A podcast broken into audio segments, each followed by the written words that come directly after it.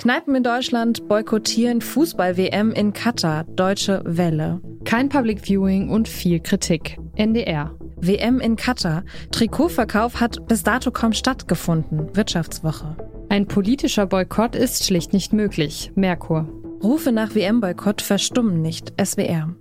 Die Rufe zum Boykott der wohl kontroversesten WM aller Zeiten, die werden immer lauter. Fans, Kneipen, sogar ganze Städte sprechen sich gegen die Weltmeisterschaft in Katar aus und boykottieren die Veranstaltung.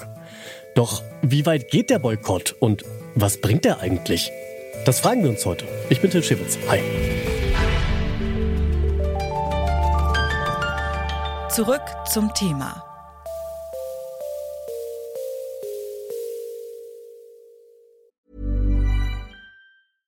Bitte widmet eure Aufmerksamkeit unserem Werbepartner. Die Suche nach geeigneten Mitarbeitenden kann viel Zeit in Anspruch nehmen, muss sie aber nicht unbedingt, denn man kann sich helfen lassen. Zum Beispiel mit den Premium-Stellenanzeigen von Indeed, denn damit wird eure Stellenanzeige in der Suche sichtbarer und Bewerberinnen und Bewerber werden schneller auf euch aufmerksam. Indeed schenkt euch jetzt 75 Euro Startguthaben für eure Premium-Stellenanzeigen. Klickt dazu auf den Link in den Show Notes. Es gelten die AGB. Menschenrechtsverletzungen im Gastgeberland Katar und Korruption bei der FIFA. Laut Umfrage des Meinungsforschungsinstituts Infratest DIMAP wollen mehr als die Hälfte der Fans in Deutschland darauf verzichten, sich die Spiele der WM im Fernsehen anzuschauen. Und auch in der Bundesliga verging ja zuletzt kaum ein Spieltag ohne Transparente mit Protest in den Stadien. Boykott Qatar 2022. So heißt eine Initiative, der sich viele Fangruppen angeschlossen haben. Mit einem der Initiatoren dieser Initiative, dem Autor Bernd Bayer, habe ich über die Proteste der Fans gesprochen. Und als erstes habe ich ihn gefragt, ob denn die Vereine diese Proteste überhaupt ernst nehmen. Ich denke schon, dass sie das ernst nehmen, denn sie wissen, dass das ihre wichtigsten Fangruppen sind, die dort demonstrieren. Bei vielen Vereinen hat es ja auch auf Mitgliederversammlungen Diskussionen gegeben. Spektakulär war das ja bei den Bayern, wo es Katar ja ein direkter Sponsor des Vereins ist, wo es heftige Proteste der Fans gegeben hat aber auch in Vereinen wie Hertha BSC, Fortuna Düsseldorf, 1. FC Köln. Äh, da wissen wir, dass äh, es Mitgliederversammlungen äh, gegeben hat, die für Boykott oder zumindest für Protest gegen diese WM gestimmt haben. Also die Diskussion ist in den Mitgliedschaften der Vereine angekommen und von daher denke ich, nehmen die Vereine sie auch ernst. Im heimischen Wohnzimmer wollen viele Fans den Fernseher auslassen. Doch sind schwindende Publikumszahlen genug, um die FIFA aufzurütteln? Henk-Erik Meyer ist Sportsoziologe an der Uni Münster und er hat mir erklärt, was dieser Boykott bringt und was noch getan werden könnte. Also ich glaube, für einen großen Einfluss eines Boykottes ist es zu spät. Also ein starkes Signal wäre sicherlich gewesen, wenn die UEFA-Mitgliedsverbände gesagt hätten, sie nehmen nicht an dieser WM teil. Dazu ist es nicht gekommen. Also ein sportlicher Boykott findet nicht statt. Ein politischer Boykott, das ist ja meistens so ein diplomatischer Boykott, wo man nicht an Empfängen teilnimmt, der wird von der Öffentlichkeit gar nicht wahrgenommen. Dieser Konsumentenboykott, den jetzt viele befürworten, der kann nur ein begrenztes Signal aussenden. Also wir wissen aus verschiedenen Untersuchungen, dass die Resonanz in anderen europäischen Ländern gar nicht so groß ist. Generell gilt, also Boykotte hinterlassen wenig politische Wirkung auf das Gastgeberland. Man muss im Vorfeld Druck ausüben, dass bestimmte Sachen sich ändern und auch die Überwachung dieser Standards vernünftig einfordern oder administrieren. Ansonsten bleibt die Wirkung eines Boykotts relativ äh, begrenzt, was das Gastgeberland betrifft. Ich glaube, die FIFA ist schon aufgeweckt. Also das ist ein großer PR-GAU, den sie da gerade erlebt. Und ich glaube, dass die FIFA sehr darauf achten wird, dass in zukünftigen Verfahren Menschenrechtsstandards eingehalten und auch effektiv überdacht werden. Und dann darf man nicht vergessen, dass diese Vergabe an Katar insbesondere die USA dazu veranlasst hat, strafrechtliche Verfahren gegen führende FIFA-Funktionäre einzuleiten. Und das hat die Organisation doch sehr erschüttert und zur Entfernung einiger der korruptesten Funktionäre geführt. Wenn Sie jetzt gesagt haben, aktuell ist es schon zu spät für einen wirklich wirksamen Boykott, was könnte man denn zumindest für die Zukunft lernen, damit es zu solchen Situationen nicht nochmal kommt? Wie würde denn ein richtiger Boykott aussehen können?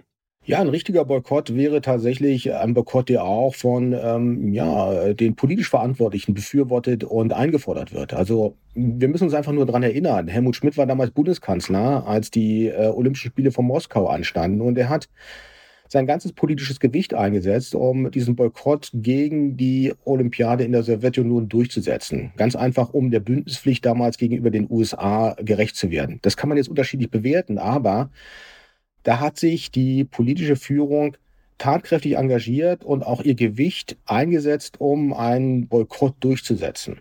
Also das würde es schon erfordern. Also tatsächlich ein politisches Commitment zu sagen, nein, also aus, ja, aus Sicht der Staatsführung oder nicht der Staatsführung ist vielleicht falsch, aber aus Sicht der politisch Verantwortlichen können wir das nicht vertreten, dass wir dort antreten. Die Verantwortung der Politik ist das eine.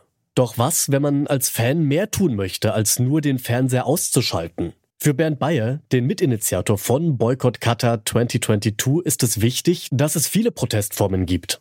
Äh, das nicht den Fernseher anmachen ist im Grunde nicht das, was bei uns ganz oben auf der Agenda steht. Äh, letztendlich kann das jeder selber entscheiden.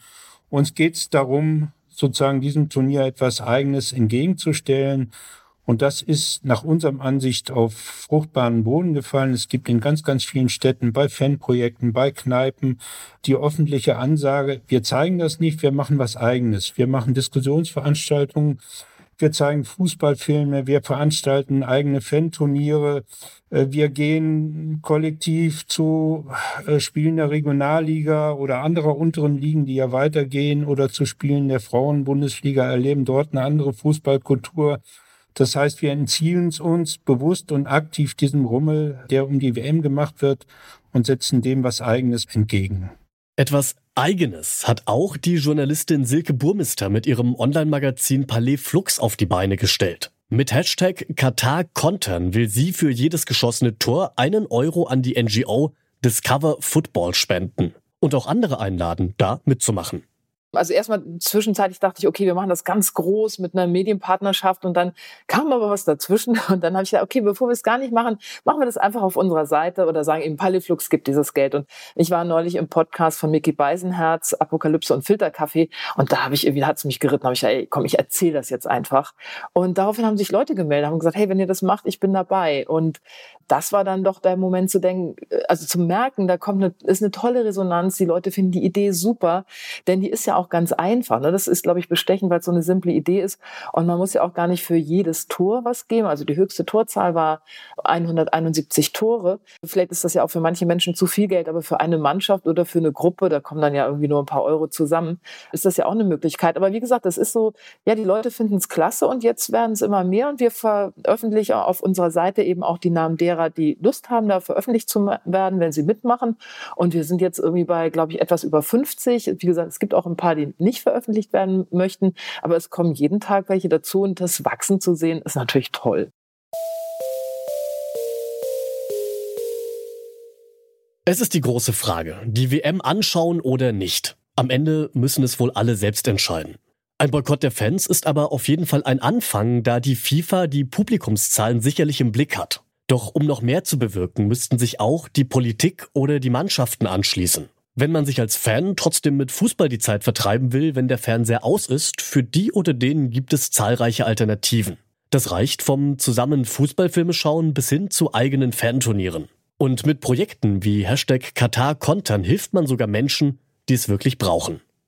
Und das ist doch eigentlich ein ganz versöhnliches Ende dieser Folge. Mitgearbeitet haben Alia Rentmeister, Henrike Heidenreich, Lene Rügamer und Sarah Marie Plikat. Produziert wurde sie von Florian Drexler, Chef vom Dienst war Toni Mese und mein Name ist Till Schewitz. Bis zum nächsten Mal. Ciao.